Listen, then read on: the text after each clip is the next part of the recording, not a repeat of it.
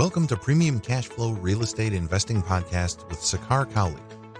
During this program, you will hear guest experts sharing their experiences, best practices, and market insights. We discuss investing in multifamily apartment complexes and how a busy professional can passively invest hassle free in various opportunities. Your host, Sakar Cowley, owns millions of dollars of assets and has done thousands of value add projects over 20 years now. So listen in for insights. Here's your host, Sakar Cowley.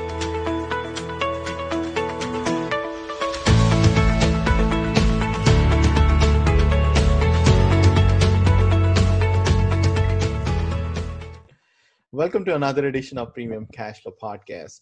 Uh, today, I have the pleasure of uh, young entrepreneur Chris Salerno uh, from QC Capital. Uh, Chris, welcome to the show. Thank you so much for having me. Very excited to add value to all your listeners and uh, super excited to reconnect with you. Absolutely, absolutely. So, uh, Chris is based in uh, Charlotte, and uh, as young as he is, he is a uh, you know bunch of energy and mm-hmm. high aims, and that's what I love about uh, young entrepreneurs. Thank you. And uh, today, they are on a brink of starting a 350 million dollar fund. Currently, they own 40 million dollar worth of assets in Greenville, South Carolina, and you said Texas as well? Uh, Charlotte. Yep. Charlotte. Okay. Mm-hmm. And he is on to a lot of big things and good partnerships. So today we are going to, you know, dig into his story.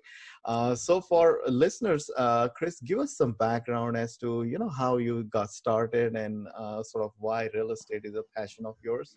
Yeah, well, thank you again for having me. Super excited. I love what you do. And when I first got started uh, in the multifamily business, I listened to podcasts just like yours uh, to gain knowledge and to understand from you know firsthand people who are operators, passive investors, you know what they're doing, what they're seeing, what questions to ask. So thank you for what you're doing uh, by providing just tremendous value to uh, all your listeners sure. and your mm-hmm. audience. Mm-hmm. So I definitely thank you for that.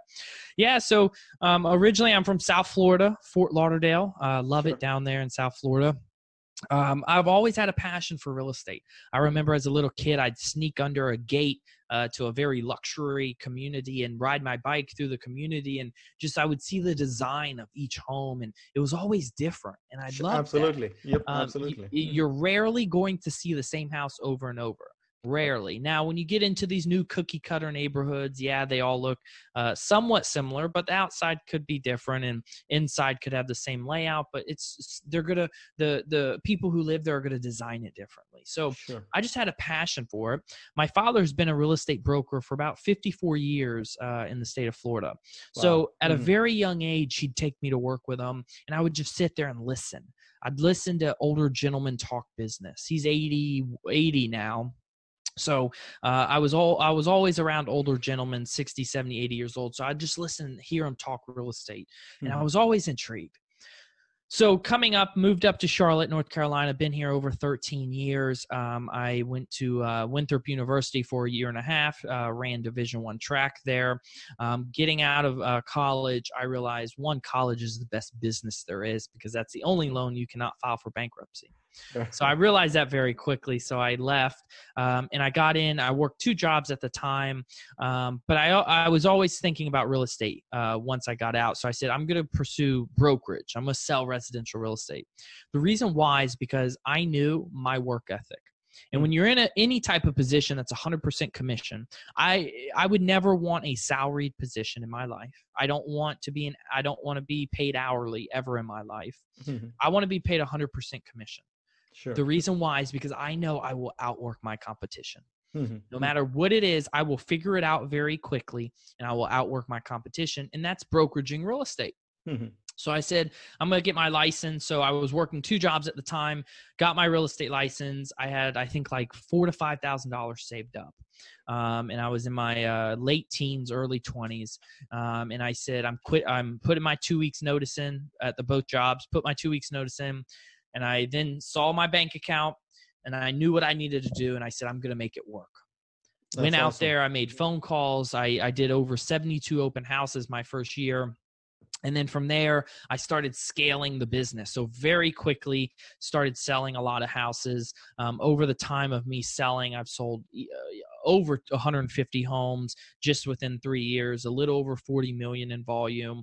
Uh, my last year i think i sold like 75 homes just my last year of brokeraging real estate um, I ended up from there uh, creating a small team, but merging that team with the number one team in the Carolinas. Mm-hmm. Um, and I was their top agent. I trained all their sales uh, agents that came on board uh, after I came on board. And I started training uh, and doing small seminars in sales uh, here in Charlotte and training other agents in the United States. And very quickly, I went back to an old game, which we all played called Monopoly I realized you don't broker real estate in Monopoly. the, the, the game to win Monopoly is to build wealth by acquiring all the assets and getting paid rent passively. Sure. So I said, I'm in the wrong business. Mm-hmm. I started studying between 08 and 2012 what asset class was the strongest and what recovered the quickest. Sure. It was mm-hmm. multifamily. I said, this is the asset class I'm going to be an expert in. I then started listening to podcasts like yours, like mine, uh, hanging out on YouTube, understanding what the lingo is, what you know, some, what's this verbiage, what's IRR, what's cash on cash, how do you calculate it? Sure. Mm-hmm. What's a cap rate? How do you calculate a cap rate? Studying all that, I came across uh, my co- current coach, uh, his podcast. Never knew he coached. I asked. Uh, I actually ran in uh, to someone at a. Um, I funny stories. I ran into someone at a meetup. I dressed in a three-piece suit because I'm thinking I'm walking into like a Blackstone's executive meeting. Sure. We're going to talk real estate, and I walk in and everyone's in flip flops and a t-shirt. And I said, Am I in the right place? I'm here for the multifamily meetup. They're like, No, you're right. You're in the right place. I said, Okay. and I always recommend a good nugget to take uh, for your listeners is that if you go to a conference or go to a meetup, you can take your spouse to a conference, but let her uh, or let your spouse hang out in the hotel, you know, um, bring your kids, let them go to the pool, but go to the conference by yourself. The reason why is because you'll be willing to talk to people than if you had had a friend or had your spouse with you you'll just talk to them all, all the time. So you're really not going to make as many connections as if sure. you would just go by yourself. Sure sure sure. So that's what i do now. Um, but i went there by myself found out he coached uh, found i uh, uh, got a call with him. I then joined his program and started scaling the business very quickly um, a syndication style to a little over uh, 40 million and 364 units. And then now I am, um, now we are in the process of creating a large fund. So that's a little background story myself. that's awesome. That's awesome. And, and I always love, Chris, that uh, folks who uh, basically had, uh, you know, a few things like, for example, uh, I mean, you check a lot of great boxes wherein uh, you had a strong real estate family background. Like, you mm-hmm. know, there's nothing like, you know, your dad supporting you or you, as you're growing up you're uh, listening to all the different stories that come along with uh, with this business right and then i think Uh, the fact you mentioned about uh, you also uh, did sales and boy and that's real estate sales. That is, is, such a big dynamo right there is that you learn the market you learn how transactions are done what issues can occur setting expectations and things like that. There's just so much that goes on in the sales that i love. And and also just just the whole brokerage concept is that what it takes to you know close the deals what's important for buyers and what are you know some of the uh, nuances of uh, you know closing that deal. I, I oh, love oh, yeah. that. Uh, so moving on uh, chris um, why do you focus uh, or like so much so about the multifamily? Like why not continue uh, perhaps what you were doing and maybe going to flipping houses perhaps or holding some rentals for that matter? I mean why multifamily if i may ask I love that. So I did flip houses, uh, flipped about three houses, um, and I do have one single family rental. Hmm. The only reason why I have a big heart, the only reason why I'm keeping that rental is because the tenant really wants me to be their landlord, mm-hmm. and that uh, it's cash flowing like six, seven hundred dollars a month. Sure. So mm-hmm. I'm gonna, I'm not gonna pass that up, you sure, know. Sure. Um, mm-hmm. so and the maintenance is very low on it. Uh, knock on wood. Um, but uh, so during my transition of leaving brokeraging, uh, and I do not brokerage real estate anymore. I mm-hmm. let my licensing go. But during that transition, I did some flips, and I did. Uh, I have that one rental. and I realized that one flips, it's a lot of work. I had a Sure. contractor steal ninety thousand dollars from me, Wow. um, and I'm not going to get it back. And the thing is, is it's not like I picked him off of a website. He's done work for me previously, wow. and this was our third or fourth deal or flip that we've done together. And for some reason, he just had a change of mind and decided to take my money and run. wow. Um, so I learned a lesson very quickly, uh, and I learned very quickly from mistakes. So when it came to that, um, I just I realized you know so much time. It took one, two ass, two properties took one year to renovate. I mean, outrageous. wow. Um, and even if you had a good flip and you have a good team, which I know flippers, I know flippers that do over a hundred flips a year. They love it. They have they have a system. They have their business. They have the people in place. That's good for them. Mhm. You're only going to profit a certain amount. sure. Yeah, you Mhm. may make a million, 1.5 million. Totally different. When you get into the multifamily space, you're going to make a lot more money. And not only that, when it comes to COVID 19, for example, Mhm. when it can comes to flipping or when it comes to single family residence, for example, flipping, you may you may be you know COVID nineteen took about six months total. It will you know the it may take even longer to complete that flip and to sell that flip. So when it comes to that, it's very important uh, to keep that in mind. Uh, when it comes to a single family rental, I've learned very quickly if you're renting from me and you decide not to pay the rent, what happens? I have to pay it. Sure. If Mhm. something goes wrong, I have to pay it. So my margins of profit go very, very low very quickly. Sure. Sure. And Mhm. depending on what state you're in, in the state of South Carolina, you're taxed at 6% compared to 4%. If Mhm. you lived in the property, you'd be taxed at 4%. That extra 2% makes a big difference on your profit. Sure. But when it comes to when I started studying multifamily, I realized one roof, 50 people under it. If five people don't pay, who makes the payment? The 45 other people. if- Sure. A hot water heater goes out in one unit. Who make who makes the who pays for it? The 50 people in there. So I realized that very quickly and I said the economies of scale just makes sense when it comes to multifamily. This Sure. is the asset class. Sure. Uh, one thing I want to touch on is that retail. Retail was already in a recession before COVID. What put retail in a recession? Amazon, e-commerce. You will not create an Amazon to take out multifamily. You just can't. Why? It's Absolutely. a necessity. We need shelter. And for me, I mean, I I would prefer to live in an apartment complex. Uh, my fiance doesn't, so you know, you always gotta have a balance. But there's an apartment complex uh, adjacent to our, our neighborhood, and it has a golf simulator inside. It has a putt putt range inside. It has a masseuse table inside where they have a masseuse come Monday through Friday that you can book. Interesting. I mean, who would not want that? Absolutely. Uh, so, yeah, I mean, I would love to have that. Yes. Sure. Sure. Um, so when it comes to that, that really sets it apart, you know, and having the amenities, the gym, the Starbucks coffee. Okay. You don't have to pay $10 for coffee anymore. You Sure. can go ahead and uh, just go down to your lobby, take Starbucks and go on the road. So Sure. it's that right there that, you know, you're not going, it's going to be very hard to create an Amazon. Well, you can't create an Amazon because it's a necessity. Uh, Sure. but as owners and operators, we're always thinking of different ways to better the amenities uh, and and have attract more people to the apartment complex. Absolutely, very very well said. Very well said. And and I'll share with you also, uh, Chris, is that one of some of my experiences also is like I own a significant amount of single family portfolio as well. Mhm. I mean, knock on wood, uh, we did great renovations, very low maintenance and stuff. But one of the hardest things sometimes I find also is that uh, single family world because you know you're always operating on, uh, or you know selling off of the comparable markets you can have the greatest house in the neighborhood but it's so tough to sell on just on cmas as we call it Oh my goodness! whereas in multifamily boy i mean you are rewarded for increasing your noi so so nicely you know just even uh, fifty dollars times two hundred units. sure I sure. mean, that's a couple Big time. million in your pocket. absolutely absolutely and and that's that is such a huge difference in my eyes that uh, i mean when i saw all this i was like oh my god this is the this is the game i need to be in as well because I was like so much, uh, uh, uh you know, into uh, single family and knowing all of these things. I know. But coming from a different perspective, I was like, oh, you know what? It makes complete sense, and and, and that also definitely excited me. Other than some of the things that definitely you said, you know. And when and when I did that math too, I had to do it a couple times. I had to I had to ask sure. people, "Are you sure?"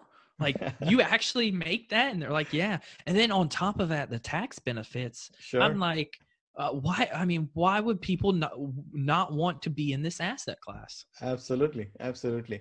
Now uh, uh, chris talking about markets and submarkets right? Mm-hmm. um, what is your philosophy about uh, evaluating the submarkets and sort of uh, targeting to purchase uh, the multifamily assets? What, what, how do you think about that yeah. Um, well, to speak for our group, we focus on very large uh, cities. So Raleigh, uh, Raleigh, North Carolina, Charlotte, uh, Charleston, Greenville, South Carolina, and we will look into Wilmington. Those are the really major four cities. Oh, also the Durham area. Those are really the major uh, five cities in in the Carolinas. And when we evaluate assets, we evaluate location, we evaluate uh, how how acts, uh, how accessible it is to the main road, to the highway, to mm-hmm. jobs. One thing we really look for um, and my underwriters get back to me uh, once they underwrite it. We have an analyst that does a full comp study. They he will call each asset if it's not local. He'll call each asset, uh, do a full background on what they're offering, uh, all their amenities, if they're upgraded units, if they're not. He'll do a mm-hmm. crime statistics report for us, uh, and then he'll give those comps to our underwriter, which our underwriter will underwrite. But the main thing that I love is that we will look for a Starbucks and a Chick fil A. Interesting. And mm-hmm. if you look, Starbucks and Chick fil A are normally very similar to each other in a vicinity. Sure. The mm-hmm. reason why is because they do a large study on demographics. Mm-hmm. Because who's going to pay five to ten dollars for a cup of coffee? Sure. You know, um, so they're only going to put that Starbucks in a certain location that people are willing to pay five to ten dollars for a cup of coffee. Sure. So if in a if an apartment complex is very close to those two, uh, large chain, we will, you know, we that's a perk. Now, if it's not, it's not a deal breaker for us, but that's just the icing on on the cake when when we see that this apartment complex is very close to one of those large uh, type of uh, franchises. I see, I see. And what about uh, some of the other factors, like let's say the neighborhood density, or you know how big the sort of the roads are, yeah, or you know how good the neighborhoods are and things like that. Do, do you kind of maybe these are some of those subjective things i like to say no do, do, you consider some of those uh, factors as well? we take that in full consideration. When our invest or when our analyst uh, starts analyzing an asset or going ahead and uh, you know starts to do their underwriting on an asset he will call the city uh, he will ask the city, you know, what plans are going on in that area, what permits have been pulled, uh, what type of the, what type of those, what type of permits have been pulled. Mm-hmm. You know, are we are are we knowing that the the, the roads are going to be wider, um, or, are they're going to be office buildings, or they're mm-hmm. going to be shopping centers? Uh, okay, with those shopping centers, have there been any business permits for um, grocery stores or gyms? Because all that plays into a factor. So we we dig deep, really deep into it. I know here in Charlotte, they're now putting in the South Charlotte area um, tolls. I know mm-hmm. North Charlotte, they put tolls up there. Uh, so mm-hmm. we like to play that into a factor. Okay, well, if the city thinks there's tolls in the area, mm-hmm. obviously that's a great area to be in because sure. people are willing to pay for a toll, which I am because you save a lot of time uh, just for a couple cents of driving on the road um, in that area. So we play all that into a factor uh, when analyzing one particular asset to ensure that we even want to move forward with a, a showing of the asset.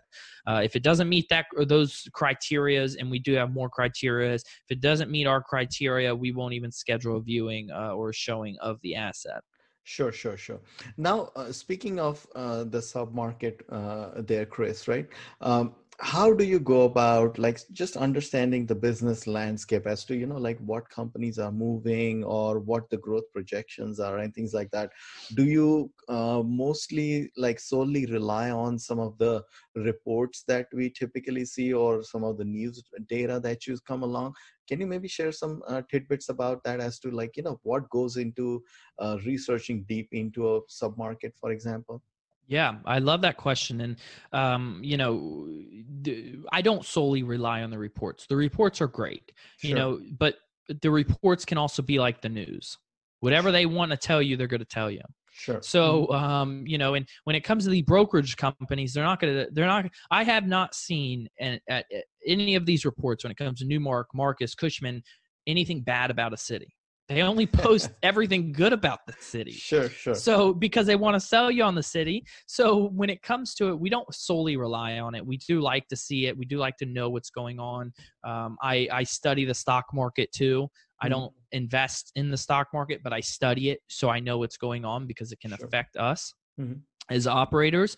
Um, so when it comes to analyzing a market, one thing I like to do, and I had a background in brokerage mm-hmm. residential brokerage. Sure. I like to. Um, the good thing is, is I built great relationships in the Carolinas with brokers and in Texas with residential brokers in the major cities. But I like to reach out to them. Where are you seeing people move? Mm-hmm. Where are you seeing people deciding to rent? Where are you seeing new construction happening for for homes? Mm-hmm. Uh, where are you seeing uh, the the the fluctuation of the population moving? What area would you sell a house compared to another area that you would not sell a house mm-hmm. because mm-hmm. they're they're kind of like the they're kind of like the army um, i'm uh, don't correct me on this, but um, when it comes to the army, I believe the army is the first one that's uh, boots on the ground when they send the troops out into a sure. war. Mm-hmm. Um, and that's what a real estate agent is. They listen firsthand from people. Oh, you're leaving this this area to move to this area. Why? Okay, is it jobs? Is it you know is you just don't like that area? You know, so it's good to go down and to ask them what are you seeing? Ask the top agent. Don't ask a, a guy or a girl who's selling one house a year. You got to ask someone who's selling over 100 homes a year. Where sure. are you seeing people move to? Why are they moving? Um, I have an apartment complex in this area. What do you think about this area? Mm-hmm. Um, and that will help you tremendously. Great, great, great tip there. Uh, now, Chris, uh, speaking about uh, you know just the asset class in general, whether uh, how how do you acquire? Like, are you focused on uh, Class C assets, Class B assets? Uh, can you maybe share some tips about why you like a certain asset class to focus on? I yeah, definitely. I always uh, believe um, you know gaining experience and gaining knowledge is key. Um, so I've purchased a C plus asset previ- mm. uh, prior, and know that we um, we as a company do not want to focus on C assets hmm. because mm. of the age. Because uh, with the age comes a lot of maintenance, a lot of upkeep. So our main focus is B uh, primarily B value add and mm-hmm. A core plus asset. No mm-hmm. matter what asset we like to uh, uh, look at or acquire, we want to find some sort of value add component. Sure. If it's just making, you know, the amenities, updating the amenities, if it's owning the Wi-Fi and adding Wi-Fi in each unit, you know, some sort of value add play we definitely want to do. Hmm. Um, so that that definitely plays into a factor. Sure, sure. Now, speaking of C uh, class assets, uh, Chris, you know, a lot of times, sometimes the guests have shared with uh, me that um, it is sometimes easier to do, you know, sort of amenity upgrades and mm-hmm. things like that on C class assets, wherein you can do your value add play and you can uh, you know bump the rents uh, a lot easily. Uh, what is your take on that? Is it easier to do on a c class asset versus a, a b asset? I mean what what sort of things we can uh, look into it for that? I assume with them increasing the rents at such a large number that that C class assets has to be in a B or an A class area. Sure. Mm-hmm. If you have a C class asset in a C area, you're not going to be able to get much rent bumps. Sure. So mm-hmm. um, when it comes to it, if we analyze a deal and we the deal by age is a C type of deal, but we know or it is in a B or an A area, um, or we know that that area is transitioning because we have a lot of market knowledge in all of the select cities that we have, um, we will take a look at it. Uh, but you know, when it comes to it, eh, you really got to watch out when it comes to the piping, when it comes, uh, you know, to the wiring in the building. You know, you may have to pay higher insurance. Sure. Um, you know, you're going to have to uh, uh, budget in your capex per unit to fix all those issues. Um, so that definitely plays into a factor. Um, but we will look at it, but we more than likely will pass. We we stay strict to our tri- our criteria, um, and you have to. Uh, it's it's hard. You can't really be all over the place, so you have to really stay strict to your criteria. And it's good too because uh, when you tell brokers, hey, you know, when I, when I first got in the business, brokers send everything, and you want everything at first, but then when you start st- staying strict to your criteria, I email the brokers back. Sorry, we're staying strict to our criteria. This is our criteria. We will not mm. move from it. Um, sure. And then they start to see some level of respect for you. They see that you're serious. They see that they can take you seriously, and you can close. You know, you have a good chance of closing the deal. Uh, so they feel more comfortable working with you. Awesome, awesome, and that's a great point about uh, you know like the age of the building and some of mm-hmm. the mechanicals that come with that, right? And the higher insurance that you can play and how that will sort of uh, factor it into your underwriting that you have to budget for all those repairs and perhaps some replacements and sort. Oh, yeah. So sometimes you know what you see on the surface may really not be that, and you could have an expensive lesson where you know you're repairing a lot of things and not just seeing any upside at all. You know, so no, yeah good good. Now uh, chris uh, how did your first deal came about? Like uh, how much of time what, how much of research you needed? Uh, can you maybe share some details around that? Yeah great question. So i'm all about broker relations as i used to be a broker, all about building relationships with broker. They are key to the business. Yeah, you'll be able to negotiate maybe one deal or a handful of deals directly to the seller, but a broker will always be there because they're the middleman. You know, they're basically the therapist, I say, uh, when it comes to it. So um, there was an asset that came about. It was a 91 unit um, asset. Uh, and when that came about, uh, I contacted the broker we underwrote it contacted the broker uh, or at that time i didn't have a team so i underwrote it myself. Mm-hmm. uh, contacted the broker we were selecting a tour and after walking the premises i asked him i said there's an adjacent property. Is that available? Is that the whole thing? He says no it's a separate owner. I said hmm.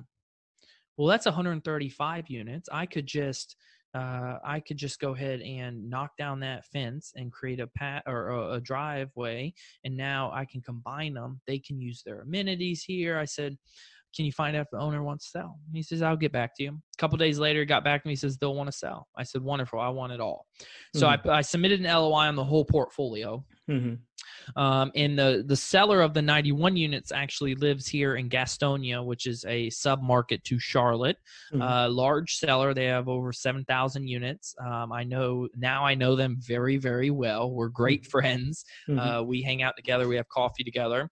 Um, and uh, because I was newer in the business at that time, they uh, they awarded the deal to best and final to another group. But the other group did pay a lot more, so that wasn't just the factor because I had a great sponsorship team behind me. Um, the other group was willing to pay a lot more, which I was not. Mm-hmm. Um, so about a couple days later, I called the broker back and I said, uh, "By chance, did that that buyer uh, get the the adjacent property?" He said, "No." I said, "Well, do they still want to sell?" And he said, "Yeah." The the buyer didn't know anything about the adjacent property. So i said okay well let's let's let's talk about it. So uh, mm-hmm. we toured the asset. Uh, we, it's a, it, is, it was a smaller asset um, and all the units were the exact same two bedroom two bathroom which i liked a lot. Uh, we ended up submitting an loi on it uh, throughout the process. It was a little rocky, had a grease fire. Uh, we were able to get all brand new roofs on the asset, um, and then we were able to close the asset. And then a couple weeks later, uh, I connected with the seller of the 91 unit. Mm-hmm his name's John Azar, and uh, we connected. We laughed. Uh, we had a good time. So I always bust his chops now when uh, when we talk uh, in person. I'm like, you should have accepted my LOI, but uh, yeah. but uh, he got more money, so it's good for him, and we're best friends now. So I know John as well, actually. yeah, he's a great guy. We great guy, we always absolutely. grab coffee and we hang out a lot. We have lunch, and I like him awesome awesome. So uh, have you done any value add improvements uh, uh, at your uh, uh, you know i mean how are the operations going right now Yeah, so great question. Uh, yeah, we've done value add improvements uh, for that particular asset. Um, it's going phenomenal. Uh, you know, paused everything because of COVID a little bit, um, but we're back at it when it comes to it. Uh, you have to switch. We we actually ended up switching property management companies, so we uh, did that transition of. Uh, we're in the did a transition of switching property management companies to a more of a, a hands-on, aggressive type of property management uh, company, which we like a lot. So uh, mm-hmm. yeah, it's going great. Awesome. Uh, what were some of the challenges, uh, um, Chris? Because a lot of times, you know, uh, like uh, typically uh, uh, no response or lack of reporting, and there's some issues that play into when you change the property management. And I always like to dig into some of the issues because a lot of times investors do not realize that what some of the proactive actions they have to take that i mean you know as we all know that things can quickly spiral out of control and mm. next thing mm. you know is boy i mean you have from three units vacant you suddenly have seven unit vacant and uh, you know they are not renovating or not advertising correctly and things like that can you share what some of the problems you have had with your property management yeah, so um, you know, uh, one of the big problems that I see across the board too, not just with our situation, but across the board, is that you got to watch, you know, um, in on smaller properties when you don't have an on-site maintenance and you're going to third party, you know, all the maintenance requests or anything like that, is that um, you know you don't want the property management company to own that company as well. Mm-hmm. Um, and the reason why is because they're going to upcharge you. They're going to upcharge you on every little thing you do. Sure. For example, uh, there was a uh, a situation uh, eh, that uh, that uh, for example a situation that came across where uh, there was a fence that needed to be addressed and uh, the company wanted to replace the whole fence it was mm-hmm. like a couple grand well, uh, when I went out for a further inspection, there were four screws that needed to be in there. So I did it myself. I got a drill, a couple screws, and drilled the screws in. Now the the fence is fixed. So, you know, things like that. That also tells you you want someone who's local. You want someone and you want an operator that uh, can uh, can be in driving distance and uh, that is boots on the ground because of situations like that. You know, sure. where mm. you go out there and you can say, okay, it just needs four screws. Mm-hmm. I don't mm-hmm. need a couple grand fence. I just need four screws. Sure, sure, sure. So mm-hmm. uh, that really, you know, that's something I definitely say keep an eye on uh, when it comes to uh, interviewing property management companies. Who do they mm-hmm. use for maintenance? Who are their preferred vendors? Uh, you know, do they have a cut in any of that profit? Um, because that's very important. And, and like you said, during the transition, you want to make sure that transition is smooth as possible. You know, you're leaving a company, and that company uh, is losing business, is losing money. Um, sure. So you know they may be unhappy, and but you you just have to make sure communication is key. Uh, and at the end of the day, uh, in my eyes, a property management company would not want to ruin a, a, a transition because their reputation's on the line. Sure. You know, mm-hmm. if if something bad happens, you you know if someone asked me about a uh, about a property management company that i had a bad experience with i'm going to let them know because i don't want them to lose money i don't want them to you know uh, harm the deal harm the investors i want that that operator and those investors to make money so you know i'm going to say look this is the experience i had right right you know and then mm-hmm. whether you take it or not it's all solely up to that individual but um, it's very important to make sure communication is key on that transition because like you said they could just let it go and you can start to get vacancies and uh, you know you may have to come out of pocket for uh, some of the rent True, true. I mean, it's such a hard business, and I think uh, knowing asset managers uh, sometimes the hat we play, it's it's very important to just you know always keep a tab on what's exactly oh, happening yeah. at the asset. You know. Uh, now moving on, Chris, that uh, your company is soon to launch uh, a 350 million dollar uh, you know a real estate fund. Mm-hmm. Can you share some details as to uh, you know why a fund and sort of what goals and what sort of assets you're targeting with uh, with your fund right now yeah um i so before this i had a call with uh, a, an investor and uh you know and she she asked me the same thing and i started digging into it and she's like wow That's different. I said it's. I've read f- five to six books that were four to six hundred pages. I've uh, listened to interviews. I've uh, spoke with fund managers, spoke with institutions. I'm like, it's a, it's totally different.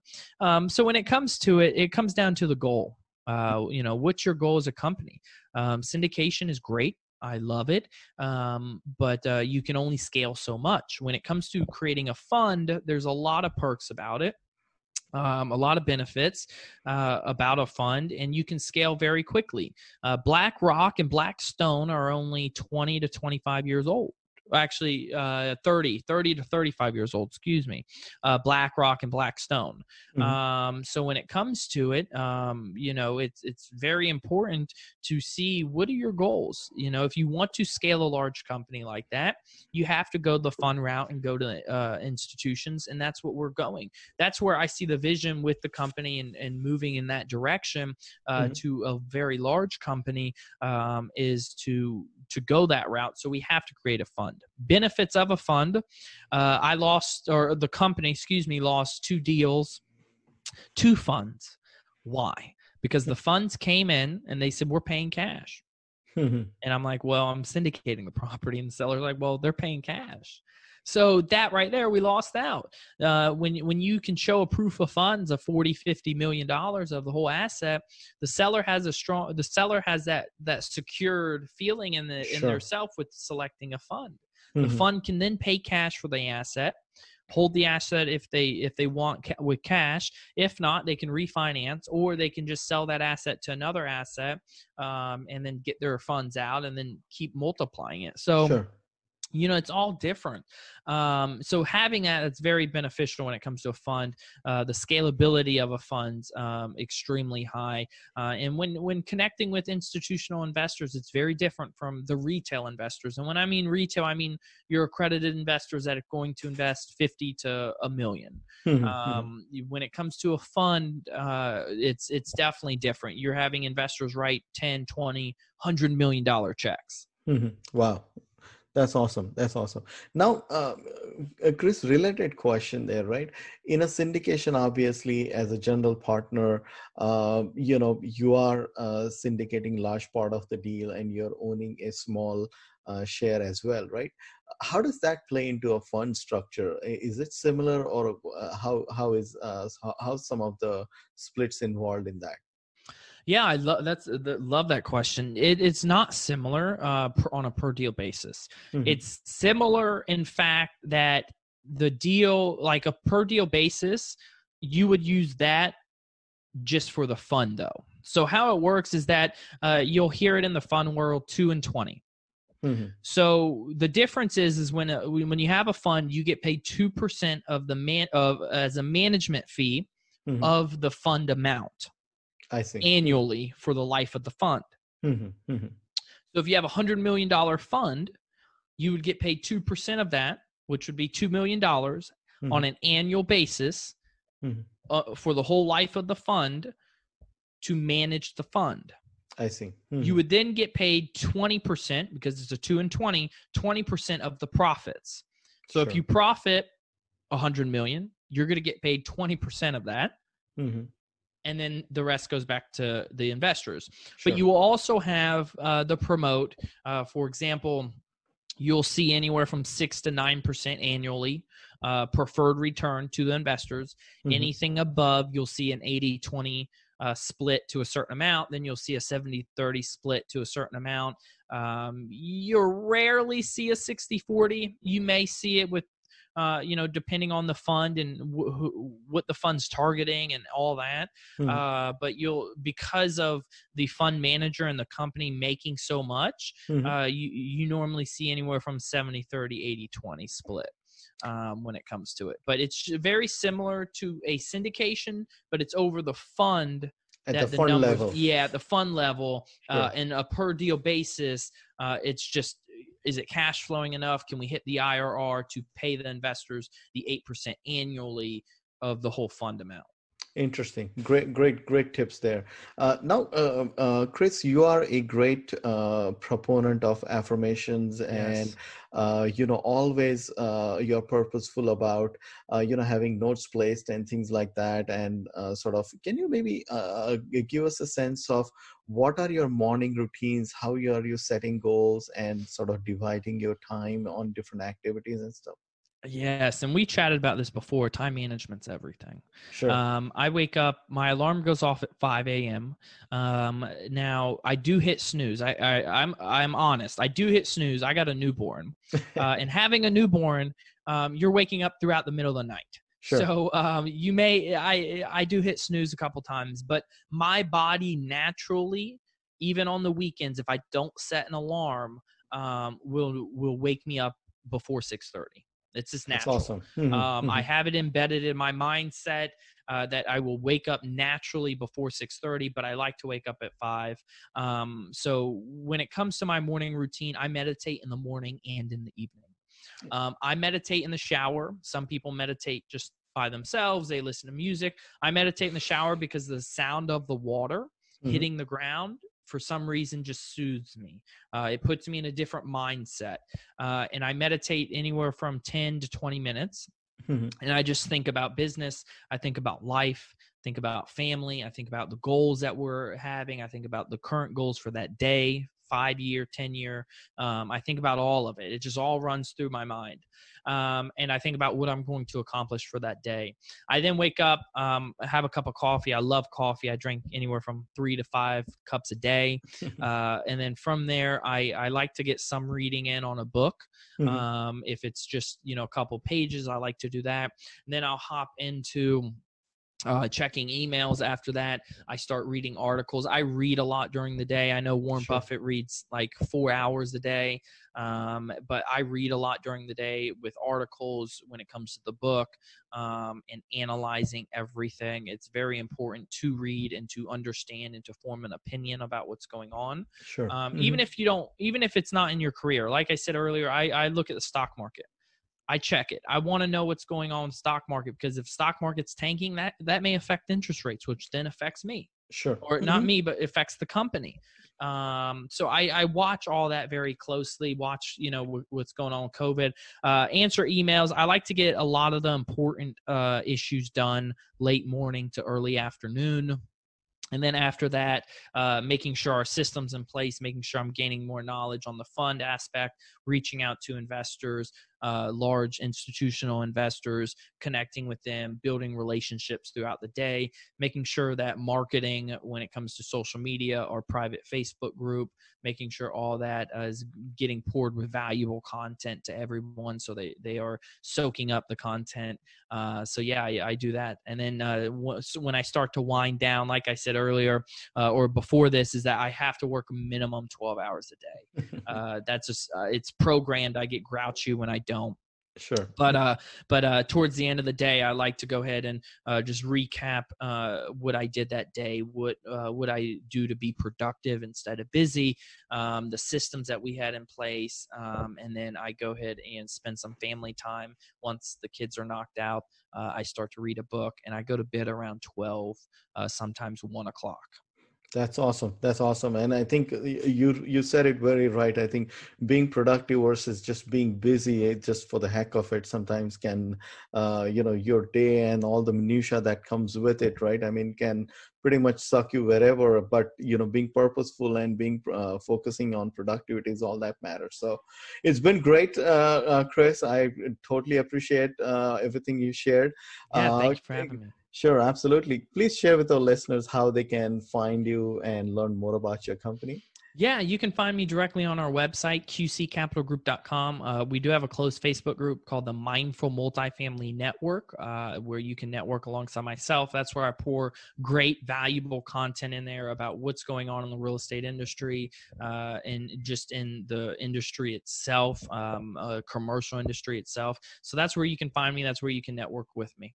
Awesome, awesome. I think I have to make a point to be a member of your group now. Actually, yes, uh, please do. Absolutely, absolutely. So thank you for coming on.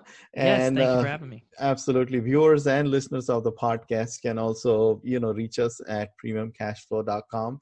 Uh, you know where we have experts like Chris all the time. If you're interested with uh, any of the investment opportunities, uh, kindly register with us. We can jump on a short phone call and understand what your you know goals are and we can see if uh, the, if there's any opportunities we can help you with. So it's been great chris. Uh, thank you for coming on uh, and uh, i am definitely looking forward to uh, you know your future and having you on a, uh, another edition of podcast as well. So thank you for coming yes on. likewise. Thank you for having me. Sure. Thanks for listening to Premium Cash Flow Real Estate Investing Podcast. Please join us at premiumcashflow.com to sign up for weekly updates, research articles, and more. We will see you again for another great interview with an expert guest.